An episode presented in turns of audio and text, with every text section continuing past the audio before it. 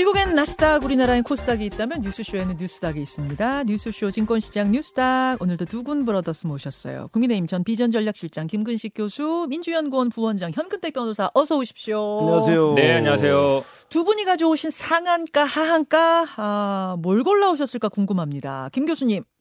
한동훈 우려와 기대 이게 상한가일지 하한가일지 모르겠습니다만 일단 상장해 보시죠 뭐. 예, 한동훈 우려와 기대 현근택 변호사님. 네, 윤석열 아바타 한동훈 하한가로 잡았는데 저는 사실은 내심은 상한가예요.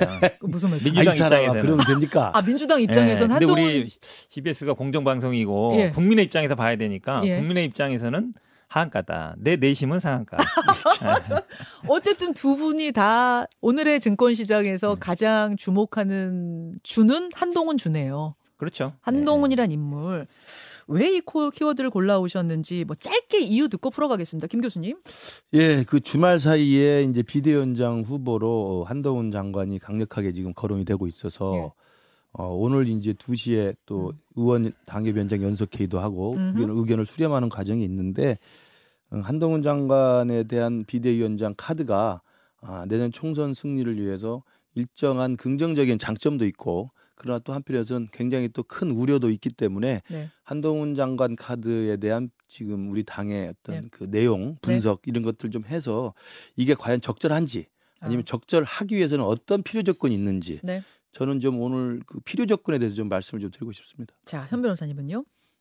뭐 지금 규정이나 법적으로는 아마 전국위에서 아, 지금 당대표 권한 대행이 지명하고 네. 전국위에서 추임, 추임받는 형식으로 돼 있습니다. 음흠. 근데 지금 이게 윤심에 따라서 결정된다라는 건 모두가 다 알고 있고요. 근데- 윤심? 그렇죠. 근데 지금 지난주에는 뭐 몇 분 여러분 뭐 원희룡 장관 뭐 김만길 뭐 통합위원장 음. 여러분들이 거론됐는데 네. 지금 부- 지난 주말을 지나면서 분위기가 이제 한동훈 장관 쪽으로 쏠리는 것 같고 맞아요. 거기에 이제 어찌 보면 이철규 인재영입 위원장이 핵심 역할을 하고 있는데 그분이 이제 발언을 보면 그쪽으로 가고 있잖아요. 음. 그다음에 뭐 장해천 최고위원이나 이런 분들도 어 한동훈 장관을 얘기하고 있고 음. 그럼 이제 답은 정해진 거예요. 아, 그래요? 답정한 답은 정해졌다 한동훈으로. 어, 그런데 그 이제 명분을 만들어야 되는 거니까 아. 그러다 보니까 뭐 의원총회 지금 원내외 뭐 당협위원장 연석회 이렇게 하는데 그러니까 시간의 문제지 가는 건 정해진 거 아닌가. 시간의 문제지 어비한이다. 어차피 비대위원장은 한동훈. 네네. 어비한이다. 그 말씀이세요. 자, 거기서부터 얘기를 좀 풀어가 볼게요. 금요일 제가 방송할 때만 해도 한 10여 명의 후보가 난립했습니다. 하마평에 10여 명이 막 올랐고 누가 될지 정말 모르겠었는데 왜 주말 사이에 한동훈으로 확, 확 쏠렸는가? 한동훈 장관으로. 현 변호사님은 윤심이 그쪽에 가 있는 것 같다 하셨고 김근식 교수님도 그렇게 보십니까? 저는 이제 한동훈 장관이 적합하냐 적합하지 않느냐라는 그 논의를 하기 전에 네. 저는 그 부분은 분명히 짚어야 한다고 생각해요. 지금 우리가 강서구청장 참패, 그다음 김기현 대표 사퇴라고 예. 하는 이런 엄청난 일을 겪는 가장 큰 이유가 뭡니까? 대통령의 뜻에 따라서 당이 그냥 일사불란하게 움직이는 이른바 용산 출장소처럼 되어 있다고 그래서 국민들이 등을 돌린 거 아닙니까? 음흠. 그래서 당 대표도 물러나고 그렇죠. 그리고 이 강서구청장에서도 제일 무서웠던 게 지난해 1년 전만 해도 윤 대통령을 찍었고 1년 전만 해도 당시 그 김태우를 찍었던 사람들이 등을 대고 돌렸기 때문에 문제가 심각한 건데 예. 여전히 윤심이 작동했다는 이유로 음흠. 여전히 용산의 분위기가 이렇다는 이유로 음. 당이 줄 서서 아 한으로 갑시다 음. 한동훈 장관 이랍니다 라는 오더를 받아서 움직이는 당의 모습으로 비대위원장이 온다 그러면 그 비대위원장이 아무리 훌륭하고 아무리 승, 승리를 도모할 수 있고 아무리 좋은 사람이라도요 어. 그런 방식으로 내리꽂는 방식으로 되면요 비대위원장으로 오는 조건에서 일단 안 됩니다. 저는 아. 그래서 정말 대통령실이나 용산에서 내려꽂는 오더 받는 방식으로 한동훈 위원장이 오는 모양새는 절대 해서는 안 된다. 음. 한동훈 위원장이 오려면 수도권 위원장들 저를 비롯한 수도권 위원장들의 예. 총의를 모아서 예. 수도권 위원장이 제발 한동훈 아니면 안 된다. 예. 이 선거가 한동훈 아니면 이길 수 없다라는 절박하면서 한동훈 위원장이 어쩔 수 없이 선택하는 모습을 해야지 아. 용산에 내리찍는 방식에서는 절대 안 된다고 생각합니다. 수도권 당협위원장이시잖아요. 그렇죠. 오늘 연석회의에 참석하십니까? 참석합니다. 오늘 연석회의 참석. 오늘 네. 이 현역 의원하고 원외위원장들 네, 다 네. 모인 한 200명 규모의 네, 네. 연석회. 여기가 굉장히 중요한 분수령인데 굉장히 중요할 것 같은데 뭐 그럴 것 같지도 않아요. 그래요? 네. 어비한이에요? 아니야, 아니. 그러니까 아직 논의의 과정이 남아 있으니까. 오케이. 제가 궁금한 건 그래서 수도권 당협위원장들의 지금 분위기는 어떤데요?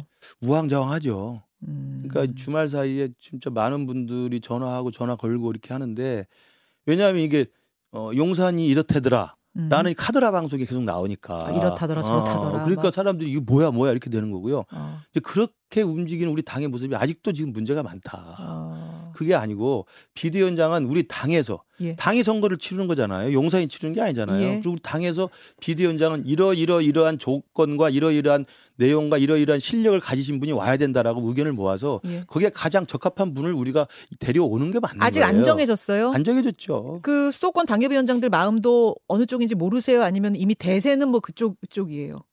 오늘 가서 이 이야기 논의를 들어봐야죠. 아, 그러니까 어비한까지는 아니다 그 말씀이시고 윤심도 잘 어비한이- 모르겠다. 어비한이 되면 한동훈 위원장이 아무리 훌륭한 분이라도 들어올 때 오케이. 영 저기 취임할 때부터 사- 기스가 나는 거예요. 그 이제 한동훈 어, 장관의 비대위원장으로서의 장점과 약점, 단점을 놓고 금요일 의원총회가 뜨거웠답니다. 뭐 김웅 의원, 하태경 의원 이런 분들은 반대를 했는데 물론 반대의 이유는 좀 달라요. 김웅 의원은 대통령과 너무 뜻이 잘 통하고 쓴소리 못하는 사람 같은 그런 이미지를 주는 한 장관은 안 된다라는 쪽이고 하태경 의원은 아끼는 자산이니까 아끼자라는 측면에서 또 안 된다는 거고 그런 반면에 장해찬 최고위원은 지금 민심 당심이 다 한동훈 원하는데 도대체 뭘 재는 거냐? 왜 정치적으로 계산하느냐? 한동훈이다. 이런 거거든요. 현 변호사님 어떻게 보세요? 그럼 오늘 아침 조선일보 사설이 여당 비상 초래한 대통령실이 비대위원장 고른다니 제목이 그거예요. 한마디로 얘기하면 지금 말씀하신 것처럼 그러니까 결 그러니까 비대위원장을 만약에 당에서 비상 상황이라 하고 예. 김기현 대표 나갈 때도 그렇고 나갈 때도 이분이 아유 제가 뭐 그만두겠습니다 기자회견 하는 것도 아니고 음. 어느 날 갑자기 SNS 올려가지고 그만둔 거잖아요. 예. 이게 처음이 아니잖아요. 이준석 대표도 어떤 식으로든지 강제로 몰아낸 거잖아요. 김기현 대표도 마찬가지고 비대위가 벌써 세 번째예요. 음, 1년 6개월 만에. 맞습니다. 예.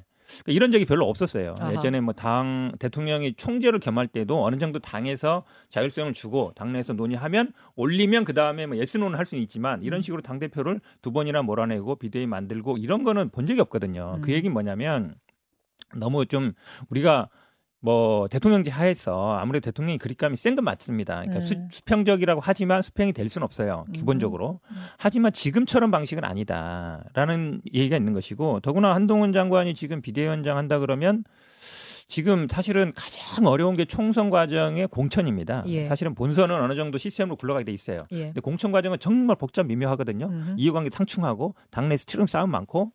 근데 한동훈 장관은 본인도 선거를 해본 적이 없어요. 그렇죠. 그 다음에 윤석열 대통령의 최측근 아바타라는 성격이 강하고 다음 선거는 누가 봐도 정권 심판 선거가 될 가능성이 높은데 거기 어찌 보면 이제 먹잇감을 던져주는 셈이 아니냐라고 보고 먹잇감을 던져주는 저는 그런 셈이다? 색을 보여요. 야당 그래서- 입장에서는 어. 공격하기 너무 좋죠. 그래서 아바타다. 야당은 한동훈이면 thank you예요? 그렇죠. 그렇죠. 왜냐면 지금 사실 민, 경험도 민- 없뿐만 아니라 더구나 이제 검사 대통령의 검사 당 대표 상황인 거잖아요. 예. 비대위원장이 당 대표 아니겠습니까? 예. 그러면 아마 상명하복은 잘 될 거예요. 상명하고. 잘 됐죠. 검사의 기본이 상명하복, 검사 동일체 이거거든요. 어. 그러니까 대통령 뜻을 아마 잘 반영할 거다. 특히 공천 과정에 그거 어. 눈에 보여요. 그러다 보니까 그래서 아바타다. 국민의힘 이분들도 고민하는 거예요. 내가 막 세게 반대했다가 음. 이거 혹시 공천 받는데 불이익 볼 거 아닌가? 그 음. 고민을 할 텐데 제가 보기에는 우리나라 이게 뭐 여야를 떠나서 정당 발전을 위해서도 이런 식으로 비대위원장을 교체하는 거는 제가 보기엔 좋지는 않은 것 같아요. 그 공천 고민 안 하는 제가 좀 말씀을 드릴게요. 그 그러니까 민주당에서 한나땡이에요 지금 분위기가 사실은 예. 한동훈 비대위원장은 무조건 땡큐다. 땡큐다 이런 이야기인데 저는 그 부분에 대해서 한동훈 장관 카드는 몇 가지 필요 조건이 있어야 되는 거예요. 그러니까? 한동훈 장관이 온다 하더라도 네. 뭐 그게 대통령이 원하든 아니면 우리 당이 원하든 온다 하더라도 총의를 모아서 올 수 있는데 그러려면 한동훈 장관이 세 가지 문제에서는 답을 줘야 됩니다. 자, 첫째. 첫째, 내가 대통령과 무조건 말을 따라 추종하는 아바타가 아니다라는 이야기를 해줘야 됩니다. 아바타가 아니다는 말만으로 되나요? 그렇죠, 아니죠. 그러니까 대통령과 각을 세울 때는 각을 세우고 쓴소리를 할 수 있는 관계여야 된다는 거거든요. 예. 그러기 위해서 대표적인 게 김건희 특검법에 대한 입장이죠. 아, 정리를 해야 된다. 당연히 비대위원장으로 오면 28일 날 민주당은 비, 그 특검법을 통과를 시킬 맞네요. 거고 그다음 거부권 행사할 텐데 예. 그 과정에서 과연 우리 당의 당대표 역할하는 비대위원장이 김건희 특검법에 대해서 이건 이러이러 이렇게 이렇게 해야 됩니다. 아. 민심이 이렇습니다. 라고 용산에 대해서 쓴소리를 할 수 있는 메시지를 내놔야 됩니다. 그러면은 거부권 행사하지 말아 말하라라는 말을 난 하겠습니다. 이렇게 해야 되는 그 거예요? 구체적인 그 메시지의 강도는 생각해 봐야죠. 그러나 가만히 있을 수는 없는 거잖아요. 어. 그래야 아 한동훈이 검사의 검사 거- 검사 대통령의 검사 당 대표니까 우려했는데 아 검사인데 오히려 윤하고 좀 들이받는 게 있구나 어. 라는 이야기를 하면 첫, 번, 첫 번째 시험대가. 거기란 얘기군요. 두 번째 음. 필요 조건은 뭐냐면 지난 주말에 이 문제가 커졌던 게 뭐냐면 의원총회에서 대거 한동훈 카드를 주장했던 사람들이 이른바 김장연대 후원 세력으로 분류되는 사람들이에요. 그러니까 아. 영남 기득권 카르텔에 분류되어 있는 김장연대 후원 세력들이 이른바 친윤, 예. 이른바 잔당이라고 볼 수 있죠. 어. 이런 분들이 나와서 한동훈 한동훈 하니까 네. 아 이것도 영남 기득권을 그대로 유지하려고 한동훈을 데려오는 거 아니야? 음. 라는 생각이 비윤 쪽에 강했던 겁니다. 음흠. 근데 그렇게 한동훈이 들어오면 안 돼요. 제가 아까 말씀드린 것처럼 모양새는 안 된다. 수도권에서 원해서 네. 수도권 승리를 견인한다는 목적 하에서 와야 된다는 걸 보여줘야 되기 때문에 한동훈 장관이 두 번째 답해야 될 메시지는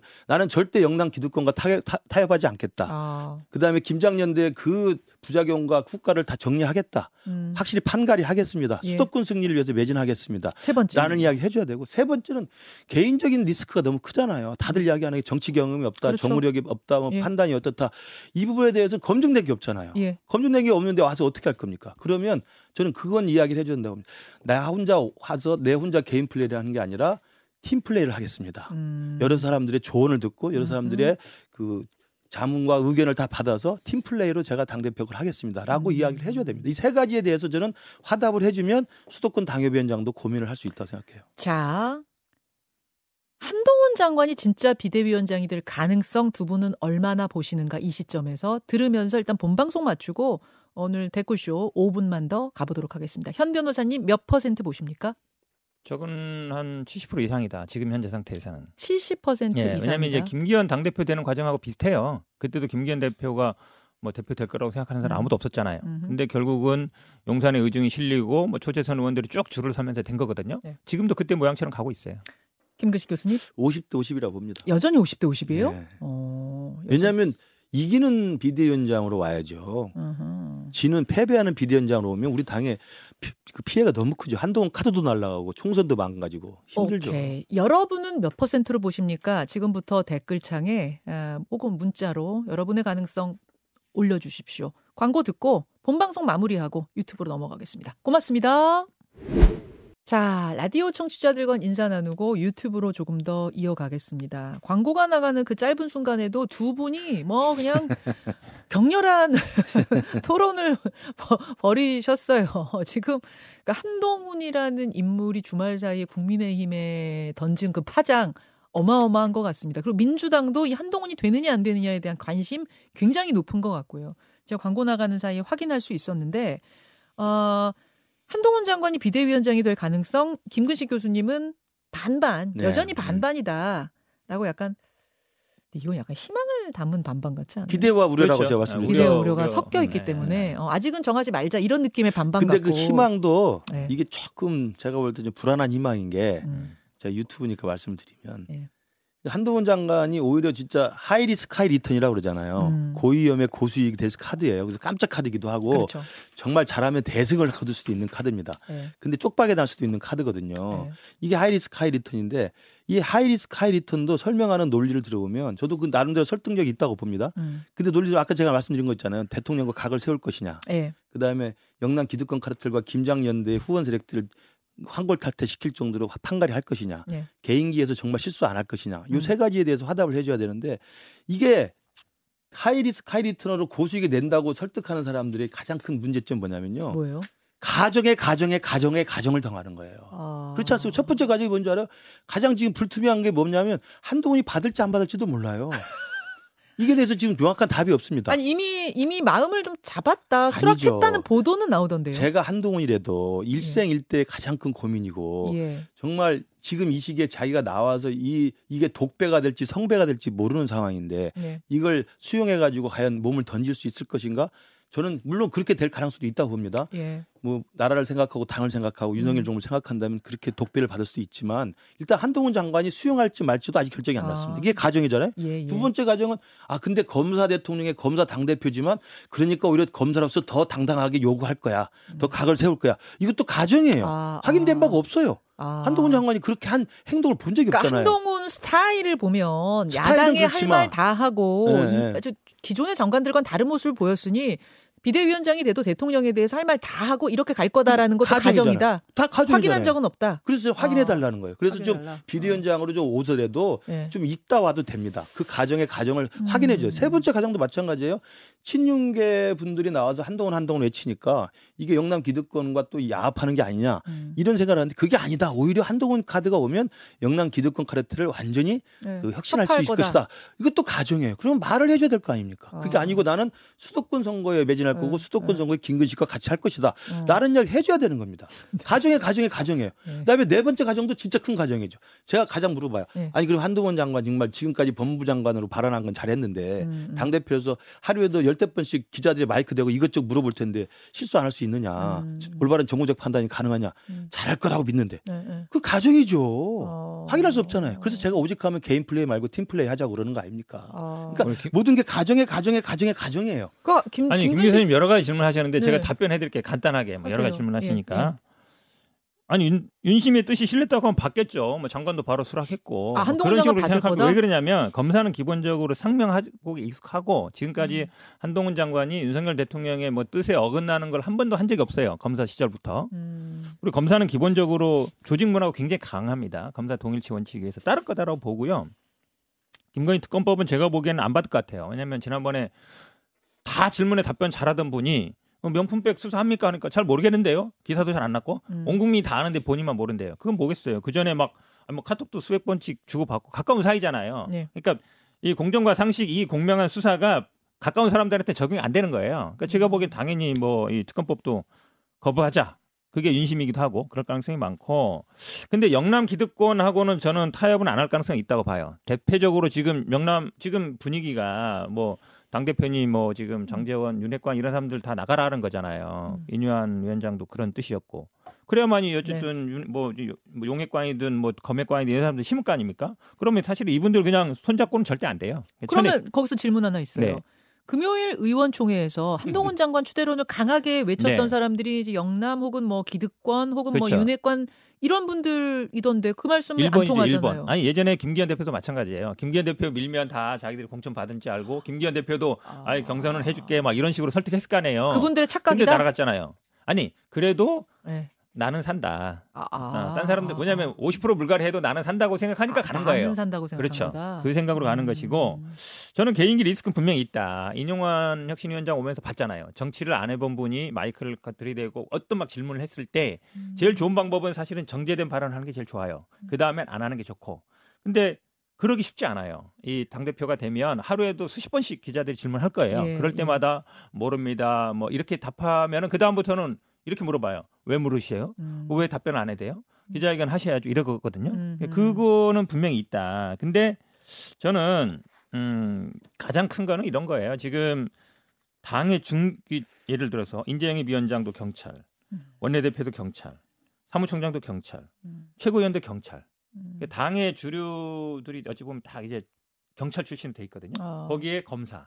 그러니까 경찰과 검찰의 관계는 또 상명하고 관계예요. 물론 법은 아니지만 예전에 보면 아, 그또 그렇게 되네. 다를 검찰. 밑에 그러니까 경찰. 이당 조직 자체가 무슨 수사기관 조직처럼 돼 있는 거예요. 아. 대통령 검사, 당 대표 검사, 네. 원내대표, 사무총장, 인재영입 위원장, 최고위원 경찰 고위직. 아. 이제 저게 이게 이제 눈- 민주당이 계속되는 공세를 할 아니 거예요. 왜냐면 눈에 저게- 보이잖아요 너무 아, 딱. 그러니까. 그러니까 그분들은 아니라고 하더라도 어. 국민들이 그렇게 볼 수. 있고 민주당이 그렇게 계속 그러니까 몰아갈 이제 것이다. 한나땡 프레임에 들어가는 건데. 그게 이제 그러니까 리스크다 이 저도 지금. 아직도 50도 50. 거기 한마디 대하면 이제 네. 공관위원장 정상면까지 되면 완전 아이 그 어. 유튜브용 검경 발언이고. 검경 그러니까, 일체 조직이 되는 그러니까 거죠. 아니 그 영남 기득권 깬다는데 정상명이 오겠어요. 그 한동훈 여기 비대위원장이 음. 이제 정상 그 여- 영남 기득권을 깰 수 있는 또 훌륭한 공간이 올 것 같고 어쨌든 제가 50도 50이라 하는 이유는 뭐냐면 네. 저런 한나땡의 프레임에 음. 명확히 이게 아니다라고 답을 할 수 있는 게 아직 부족한 거예요. 음, 그렇잖아요. 음, 음. 김건희 특검법 말씀하셨잖아요. 그리고 그 검찰과 경찰이 다 해먹는다라고 음. 하는 이 구조. 대통령 검사인데 당 대표도 검사인데 밑에 뭐 최고위원이고 뭐 음. 이 당직자들이 경찰이다 이런 그야말로 단순한 거죠. 단순한 사실로만 이야기하면 설명하려면 좀 말이 많아져야 되는 거잖아요. 김근식 교수님이 계속 말씀하시는 것을 정리해 보면 네. 반반이라고 하셨지만 우려 쪽이 좀 더 크다 이런 느낌을 저는 받는데. 아니 왜냐하면 그 제가 주- 질문했던 세 가지 그 문제에 대해서 한동훈 장관의 메시지가 안 나오고 있기 때문에 저는 네. 그래서 만나보고 싶더라고. 만나보고. 만나서 물어보고 싶더라고. 정말 어. 이렇게 할 수 있느냐? 어허. 그럼 내가 앞장서서 밀어주겠다. 그거 못한다 그러면 반대예요. 그렇죠. 반대. 왜냐하면 어떤 오케이. 조건을 가지고 어떤 의지를 가진 한동훈이 와야 되는 거지. 어. 그냥 한동훈이 용산에서 온, 민다고 해서 오면 안 되는 거죠. 그럼 누구를 추천하세요? 그럼 제가 말씀 그 세 가지 조건이 맞는 사람이어야 돼요. 그러니까 이게 원희룡도 그렇고 나경원도 그렇고 김한길도 그렇고 인류한도 그렇고 다 좋은 분들입니다. 그럼 제가 말씀 세 가지. 첫 번째 대통령에게 쓴소리 할 수 있는 사람. 음. 응? 그러니까 누구냐고. 그거 그 얘기는 아까 다 아, 하셨고. 그 조건에 맞는 사람을 찾으면 되는 거죠. 두 번째가 영남 기득권 카르텔을 예, 예, 혁신할 수 있는 사람. 예. 세 번째가 개인적인 리스크가 없이 정말 정치적이나 정무적 감각이 탁월한 사람. 이러면 되는 거잖아요. 김한길 위원장에 대해서는 어떻게 보세요? 사실은 마지막까지 지금 이렇게 이렇게 뭐 뭐랄까요? 어 저울추에 올려놓고 지금 국민의힘 의원들이 재고 있는 것이 한동훈, 김한길 같은데 약간 한동훈 쪽으로 더 기울어진 이런 느낌이거든요. 김한길 위원장 어떻게 보세요? 저는 그래서 용산이나 만약에 그 윤심이 한동훈을 진짜 압도적으로 미는 거라면 왜 다른 김한길이나 원희룡이나 이런 분들이 아니고 왜 한동훈이어야만 하는가에 대한 설득력을 가져야 됩니다. 민심이 뭐가 더 한마디로 더 인기 있다. 인기하고 당 지지율하고 총선 지지율은 전혀 다릅니다. 아하. 네, 그렇지 않아요? 어. 인기는 셀럽으로서 인기일 수 있는 거고요. 어. 근데 그것이 비대위원장 와서 한 달 이내에 설화와 구설에 음. 올라가지고 네. 말실수로 한번 낭 저기 한번 낭패를 당해 보십시오. 음. 인기는 한 순간에 내려갈 수 있습니다. 오케이. 지금 그냥 셀럽으로서 인기일 수 있는 거죠. 아, 지금 우리 채팅창에도 막 글, 글이 올라오고 뭐 그러는데 아예 정말 비대위원장으로 확 쓴소리도 잘하고 뭐 중도층에 대한 확장성도 있고 이런 인물이라면 아 유승민 전 의원 같은 인물은 어떠냐? 차라리 저도 그렇게 생각해요. 아. 그러니까 한동훈 장관을 통해서 아까 제가 말한 그 가정의 가정의 가정을 다해서 예. 정말 대통령한테 예. 쓴소리 할 수 있는 사람이고 각을 세울 수 있고 어. 그다음에 영남 기득권을 다 혁신할 수 있는 사람이고 어. 개인적인 리스크도 없는 사람이고 진짜 이렇게 할 수 있는 사람이라면 그 조건은 유승민도 맞을 수 있죠. 어. 이준석은 안 되지만 아, 응? 이, 이준석 전 대표는 아니에요. 거기 통제 불가 예측 불가니까. 근데 유승민 그전 의원은 그래도 그 boundary 안에 있잖아요. 그러니까 아. 오히려 그 카드를 쓰지 왜 그러면 유승민이 아니고 한동훈인가? 그리고 한동훈은 지금 쓰기에 너무 아까운 카드잖아요. 대선 주자로서 지금 굉장히 많은 잠재성을 갖고 있고 예, 예. 그리고 총선 이후에 음. 이게 대선을 앞둔 상태에서 대선 주자 유력 주자를 앞세워서 당을 일, 일신하는 것은 그동안에 같이 계속 있었던 겁니다. 근데 총선 때 그 총선이란 피 튀기는 판에 대선 주자를 써먹는 건 굉장히 이거 위험한 거예요. 오케이. 자, 그럼 누구냐라는 측면에서 현거대 변호사님은 누구를 추천하세요? 아, 추천요? 네. 아, 추천하면 이준석 하면 좋죠. 이준석이 제일 아마 이준석이 하면 아마 통합 이미지 될거 아니에요. 아, 근데 이준석 이준석은 제가 보기에 마이너스 100%. 될 리가 어, 없다. 유승민도 0%. 왜냐면 아. 지금 김기현 대표 나가는 거 보세요. 그러니까 김기현 대표도 거의 뭐 바지 사장이다 이랬는데 음, 아, 불출마 하세요. 아니 제가 출마를 해야 되고 당대표 내려놓겠습니다. 했는데 뭐 버럭했다 이게 언론의 주요 보도잖아요. 음. 그러니까 제가 보기엔 기본적으로 정치인은 잘 신뢰를 안 하는 것 같아요. 정치 정치인은 여의도 자체를 신뢰를 별로 안 하는 거죠. 옛날부터 그런 얘기는 그렇죠. 있었어요. 어, 예, 그러다 보니까 제가 보기에는 아마 김한길 카드는 좀 쉽지 않다. 때부터. 그리고 당내에서도 일단 민주당 사람이라는 색깔이 강하고 반발도 많을 것 같고. 근데 김한길 정도 되면 또 본인의 정치적인 생각들도 있어요. 음. 누굴 넣고 누굴 뺄까. 음. 그러면 현역 의원들이 다 자기가 빠질 수 있다라는 생각을 다 할 거 아니에요. 음. 그러니까 반대죠. 그러면 제가 보기에 오히려 어, 별 본인 사람이 없고 본인이 넣고 뺄 사람들이 없는 한동훈 장관을 선호할 것 같고 거기에 가장 중심은 이제 윤심이 어디 있느냐 할 텐데 음. 말씀처럼 어, 윤석열 대통령 주변에 쓴소리했던 사람들은 남아 있는 사람이 없어요 지금까지. 아 그런가요? 예, 다 아웃됐잖아요. 그래도 그러면 김한길 위원장 쓴소리는 듣는다 이런 아, 얘기가 이분의 있던데. 특징은 쓴소리 같지 않으면서 귀에 안 거슬리는 아, 잘 에, 따르는 사람이고 그렇죠. 달변이죠. 이분이 뭐 민주당에서도 뭐 어찌 보면 당 뽀개기 전문가, 당 창당, 창당 전문가인데 어. 그런 역할은 모르겠어요. 제가 보기에는 그러니까 윤석열 대통령이 쓴소리를 들을 수 있으면 예. 지금 보수 언론에서 다 뭐 김건희 리스크 빨리 제거해야 된다, 예. 빨리 집으로 보내야 된다 이런 얘기 많이 하잖아요. 네. 근데 그게 되겠습니까? 음. 안 되죠. 그 딜레마 상황이 계속 있는 거예요. 그러니까 이게 쓴소리가 가능하려면 사실 신뢰관계가 있어야 돼요. 맞아요. 그러니까 이 음. 제가 로얄 오포지션이라고 계속 말씀을 드렸는데 그 이- 그래서 그 면에서 이준석은 안 되는 거거든요. 아, 쓴소리가 가능하면이 아니라 쓴소리를 가능하려면. 했을 때 받아들여지려면 그걸 받아들이면- 수용이 그렇죠. 되려면 신뢰관계가 그렇죠, 있어야 그렇죠. 되는 거기 예. 때문에 그런 면에서 이제 한동훈도 그 지금 아까 가정에 가정을 했을 때 쓴소리 할 수 있다는 가정을 하고 있는 거예요. 네. 그래서 내가 화답을 원하기 메시지를 주기를 원하고 음, 음. 김한길 대표도 제가 듣기로는 쓴소리를 지금 하고 있는 유일한 사람이고 어. 신뢰관계가 있, 있, 독, 굉장히 돈독하기 때문에 그래서 이 로얄 오포지션이라고 하는 신뢰관계 하에서 쓴소리 할 수 있는 사람이 음. 사실은 이 총선을 지휘해야 되는 거죠. 음, 오케이. 알겠습니다. 요 정도 하여튼 하고 연석회의 오늘 열리는 걸 또 본 다음에 내일 이야기를 이어가도록 하고 민주당 얘기 조금만 더 하고 네. 네. 마무리 지을게요. 민주당 이낙연 전 대표가 신당 창당 선언을 했죠. 사실상 예고를 했죠. 그리고 나서 주말에 텔레그램이죠, 임 변호사님. 예, 현역 의원들 모여 있는 그 텔레그램 단체방에 초선 의원이 이 신당 창당하면 안 됩니다. 어, 멈춰 주십시오. 뭐 이런 취지의 글을 올렸대요. 그리고 나서 현역 의원 100여 명이 지지 100명을 들었습니까? 100명, 100명 100명 됐어요. 넘어갔더라고요. 지지하는 서명을 일종의 연판장처럼 돌렸다고 합니다. 아, 이- 이게 약간 이제 이낙연 신당에 대해서 현역 의원들 사이에서 브레이크가 걸리는 모양새예요.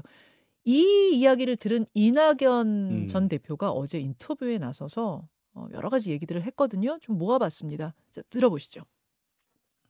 에, 흔히 에, 그쪽 동네의 오래된 정치 에, 뭐 습관이랄까 하는 것이 그냥 조롱하고 모욕하고 압박하고 억압하고 그런 방식으로 해결을 해온 버릇 때문에 그러는지 모르지만 그렇게 해서는 안 될 것입니다. 자, 이건 뭐냐면은 그 연판장 음. 서명 돌린 거 어떻게 생각하십니까라고 음. 앵커가 질문했더니 그쪽 동네 오래된 습관이다. 조롱하고 혐오하고 그러니까 많이 화나신 것 같아요. 그렇죠. 저 정도 얘기가 많이. 화나신 많이 마음은 이미 화나신 떠나신 것 같아요. 왜냐면 어. 그쪽 동네라는 얘기는 이미 상대 진영으로 그쪽 가짜고 동네. 있잖아요.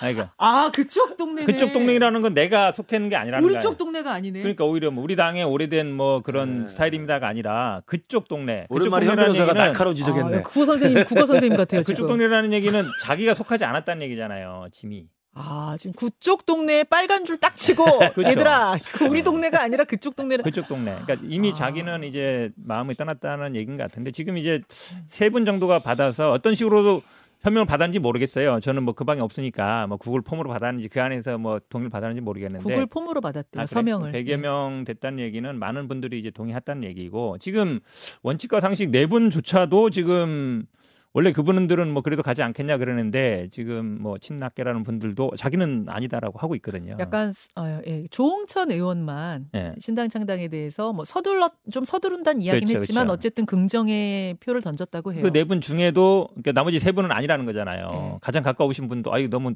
급발진 하신다고 얘기하는 거 보면 제가. 보기에는 아, 제가 꼭 실명 얘기한 건 아니고요. 아, 예, 제- 제가 제가 부연 설명했습니다. 그러고 보면 사실은 어, 힘을 받기 어렵다. 왜냐하면 기본적으로 현역 의원이 얼마나 참여하나 굉장히 중요해요. 근데 지금 만나시는 분들도 보면 뭐 양양자, 금태에서 뭐 밖에 분들만 만나고 있잖아요. 그 얘기 뭐냐면 안에서의 동력을 확보를 못 하고 있다는 얘기예요. 음. 그 여론조사 결과를 봐도 민주당 지지자들 중에 다수, 특히 호남이 굉장히 중요한데 이번에 정치적 기반도 호남이고 예, 호남에서 여론도 좋지 않아요. 어. 그렇기 때문에 사실은 현역 호남에 있는 친이낙연이라 칭하는 분들도 반대 입장을 밝히는 거잖아요. 자기 지역구 물려받은 분도 그렇고. 그러다 아. 보면 제가 보기에 뭐 동력 받기는 쉽지 않은 상황이에요. 음, 그 이낙연 전 대표 얘기를 인터뷰를 하나 더 볼 텐데요. 어, 어떤 이야기 어, 어떤 게 준비되어 있나? 아, 그러니까 창당에 대해서 조금 더 구체적으로 앵커가 질문을 하니까 아, 이렇게 답합니다. 보시죠. 어, 제가 늘 말씀드렸죠. 어, 새해 초에 에, 국민께 보고를 드리겠노라고 했습니다.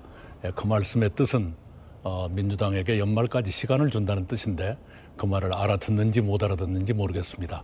민주당이 획기적인 변화의 의지를 보인다면 대화의 용의가 있습니다. 그러나 어, 그냥 미봉하고 넘어가겠다라고 한다면 의미가 없을 거로 봅니다. 음, 약간 저는 약간 미묘한 변화 같은 걸 느꼈어요. 그러니까 무슨 얘기냐면 지난주 그 SBS 인터뷰에서 신당 창당하십니까? 예. 그리고 딜하지 않는다. 뭐 협상의 대상이 아니다 그 문제는 이렇게까지 얘기했던 것에 비하면 어제 이 채널A 인터뷰에서는 12월까지 기회를 준 거다. 좀 약간 달라진 거 맞아요? 아니 저는 그런 것 같지는 아니에요? 않고요. 예. 아. 또이 이낙연 전 대표의 그 성격이나 스타일로 봐서는 그렇게 했다가 다시 회군하고 이럴 분은 아닌 것 같아요. 어. 저는 이미 이제 마음은 작심이 섰고, 근데 이제 그 신당을 만드는 과정에서 어느 정도 세력과 어느 정도의 민심, 호남 음. 민심을 견인할 수 있을지 그게 이제 관건인데 음. 지금 민주당에서 뭐 거기도 텔레그램 방에서 이렇게 막 초선들이 나서 가지고 엠판장 돌린다고 하니 예.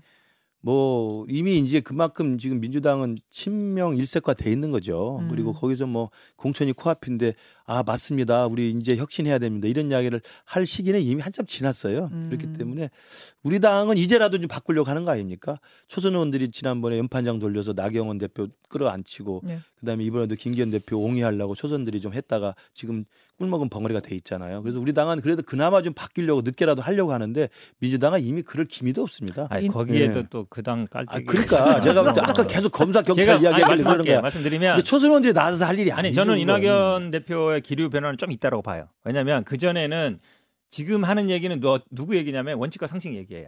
원칙과 상식 의원들이 그렇게 얘기하고 있어요. 12월 말까지 기회 음. 예, 주고 예, 그렇죠. 기회 안 변화가 없으면 한마디로 얘기하면 이재명 행동하겠다. 대표가 사퇴 안 하면 예. 그 비대위로 안 가면 예. 우리가 결단하겠다 이 얘기 하는 거잖아요. 이낙연 대표는 그, 그 전에 그렇게 얘기 안 했죠. 예. 무조건 나는 간다. 음. 근데 제가 보기에는 아마 조금 조율되지 않았나 메시지를 너무 아. 급하시다 이런 얘기들이 있고 이런 거 보면. 아, 우리 메시지는 기본적으로 12월 말까지 사퇴하든지 사퇴해서 음. 비대위로 안 가면 그때 가서 하겠습니다. 정도로 제가 보기엔 약간 회군한 거예요. 아, 저도 약간 그 느낌. 예, 그런 생각. 왜냐면 이게 혼자서 갈 수 없거든요. 예, 막 예. 이제 가다 보니까 그 원칙과 상식이 있는 따라. 분조차도 예. 아, 너무 급하게 갑니다. 이 얘기를 했을 거 아니에요. 좀 예. 우리 보조를 맞춥시다. 예, 예. 제가 보기에는 그 정도 메시지의 통일을 좀 기하는 게 아닌가라고 보여요. 그 윤영찬 의원 현역을 있는 성남에서 뛰고 계신 현 변호사님은 어떻게 되는 게 좋아요, 도대체? 그거는 모르죠. 정치 상황이 제가 결정하는 건 아니니까. 예. 아무튼 지금 속도 조절을 하는 것이든 아니든 결국은 신당 만들 거다라는 게 김식 교수님 그럼요. 생각이시고 네, 네. 현 변호사님은 저도 만들 거라고 봐요. 결국은 예, 만들 예. 거다. 왜냐면 아. 이낙연 대표 스타일이 이렇게 세게 얘기한 적이 그럼. 없었어요. 아, 진짜 예, 세- 이렇게 얘기했는데 세더라고요. 만약에 그냥 안 합니다 이래 버리면 네. 그냥 정계 은퇴해야 돼요. 저는 네. 진짜 요새 좀 놀라운 게 어제 저 채널A 인터뷰 이제 오늘 인터뷰 준비를 위해서 제가 다 봤는데요. 짧았어요. 굉장히 짧은 인터뷰인데 그냥 질문이 굉장히 단도직입적으로 들어가는데 다 답이 바로 바로 나오더라고요. 굉장히 명료하게.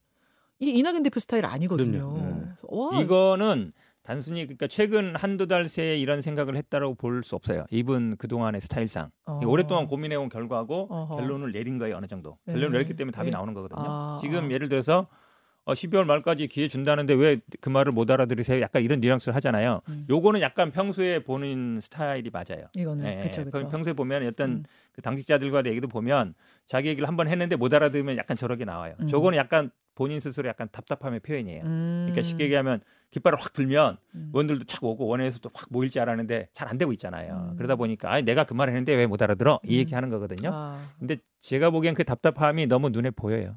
그래요. 알겠습니다. 알겠습니다. 하나 못한 얘기가 사실은 새로운 선택 어제 창당 대회하고 예. 그 얘기를 우리가 못 하긴 했는데 아, 요 얘기를 할 시간이 있나? 뭐 금태섭 의원님한테 물어보시면 돼요. 싫으시구나. 아, 아니에요. 새로운 상관없어요. 상관없는데 사실은 신당 일단 이 지지율이나 이걸 보면 네. 이준석 대표 신당이 제일 앞서가고 그다음에 이낙연 신당이고 그다음에 이제 다른 분들은 여러 가지 모색이 있지만 근데 신당을 여러 개 할 수는 없을 거 아니에요. 음. 어느 정도 수렴되게 돼 있어요. 빅텐트. 예. 그러면 네. 이제 이준석, 이낙연이 주요 변수고 음. 근태섭, 유호정 뭐 이런 분들은 제가 보기에는 약간 종속 변수 아닌가. 그렇게 보여요. 어제요. 새로운 선택 창당 대회 공동 대표는 금태섭, 조성주 두 분이 네. 공동 대표고 류호정 의원이 이제 함께 하기로 음. 하고 근데 축하 객이 화려했어요. 음. 거기 보니까 아, 이준석, 양향자, 이준석, 이준석, 뭐. 이상민 의원, 음.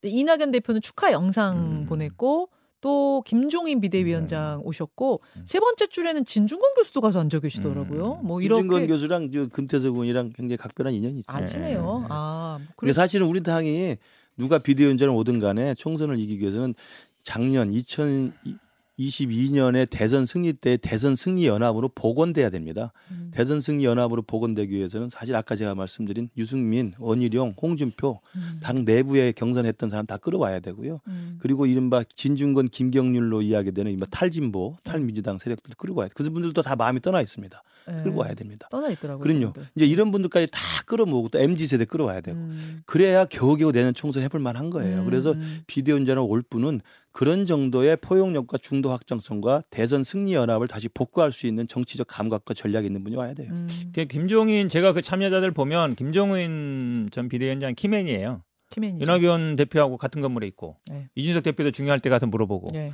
금태섭 의원하고도 굉장히 가깝고 멘토 느낌이죠. 그렇죠. 그다음 음. 나머지 분들도 다 가깝잖아요. 가까워요. 물론 이제 김정인 비대위원장이 실제로 나서진 않겠지만 음. 중간에 이제 매개 역할을 할 가능성은 높다.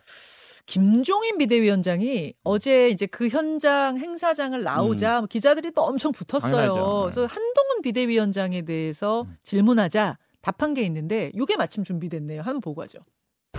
비대위원장이 지멋대로 할 수, 뭐를 할 수가 없는데 무슨 비대위를 만들어서 뭘 거예요. 지금 뭐 정치도 한 번도 안 해본, 사, 안 해봤던 사람인데, 그 사람이 갑자기 비대위원장으로 와가지고 뭐를 없을 거예요.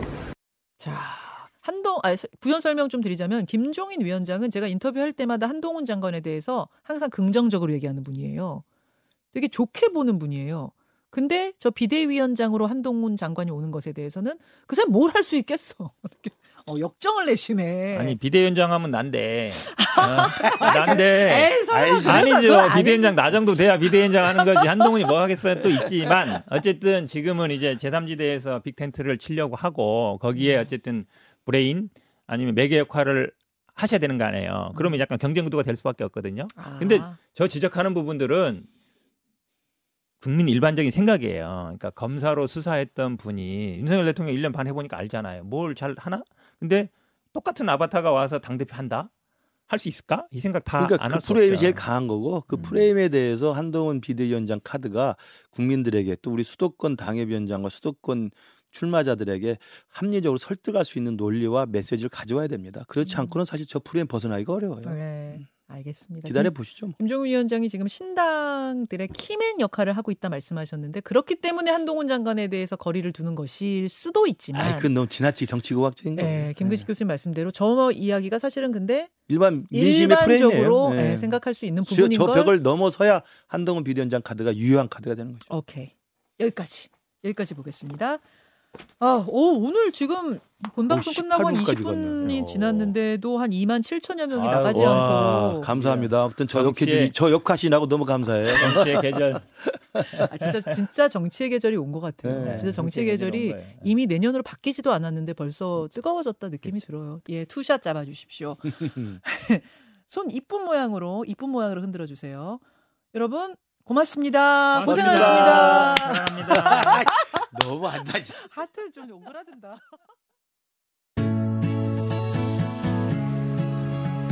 김현정의 뉴스쇼는 시청자 여러분의 참여를 기다립니다. 구독과 좋아요, 댓글 잊지 않으셨죠? 알림 설정을 해두시면 평일 아침 7시 20분 실시간 라이브도 참여하실 수 있습니다.